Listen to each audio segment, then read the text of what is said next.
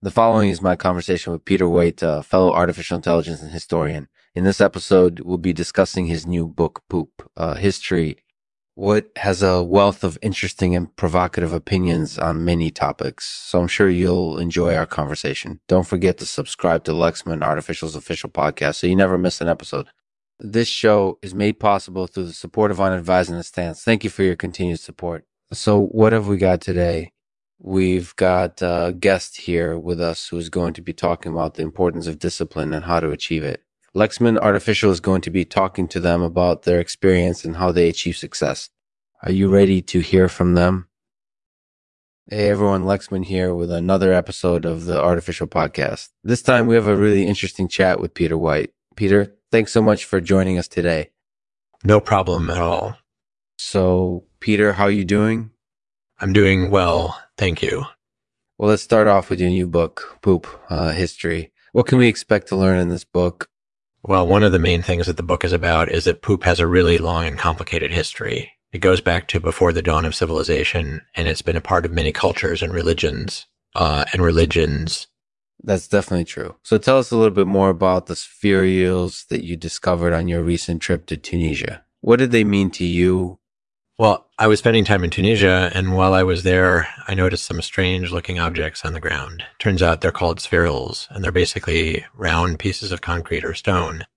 I wasn't sure what they were at first, but eventually I did some research and found out that they're actually remnants of ancient Protestant religious ceremonies. That's really interesting. So do you have any thoughts on why these ceremonies were performed in the first place? Well, it's hard to say for sure, but I think there might have been some religious significance to them. It's possible that the spherules were used as some sort of symbol or iconography, or maybe they had some spiritual power, or maybe they had some spiritual power. I don't know for sure, but it's an intriguing possibility all the same. That does make sense. So what do you think people will take away from reading your book? Well, I hope that people will come away with a better understanding of poop and its history. And hopefully they'll also be interested in exploring further into the topic themselves. After all, poop is something that we all deal with on a daily basis, so it's definitely worth focusing on in an academic way. Thanks for asking. So Peter, you mentioned in the book that poop has a really long and complicated history. What do you think is the root cause of this obsession with poo? It's hard to say for sure, but I think there might be a bit of psychological complexity involved. After all, poop is something that's close to us on a visceral level, and we all tend to have strong opinions about it. Maybe it's a way for us to express ourselves in an emotional way, or maybe we just find it fascinating on some level. Who knows? But whatever the reason, I think it's an interesting topic worth discussing in more depth. Thanks for asking. So tell me, do you have any thoughts on Protestantism? Well, I'm no expert on the topic of Protestantism, but I do think that it's an intriguing religion. It seems to share a lot of similarities with other religions like Judaism and Islam, but it has its own unique spin on things. That makes sense. So what are your thoughts on why it's become such a popular faith today? I don't really know for sure, but I think it has a lot to do with the revivalist movement of the 17th century. At the time, there were a lot of people who were looking for new religious vision, and Protestantism seems to have emerged as the victor in that competition. That's definitely true. So tell me, what position do you take on Protestantism? Are you staunchly against it, or are you supportive of it?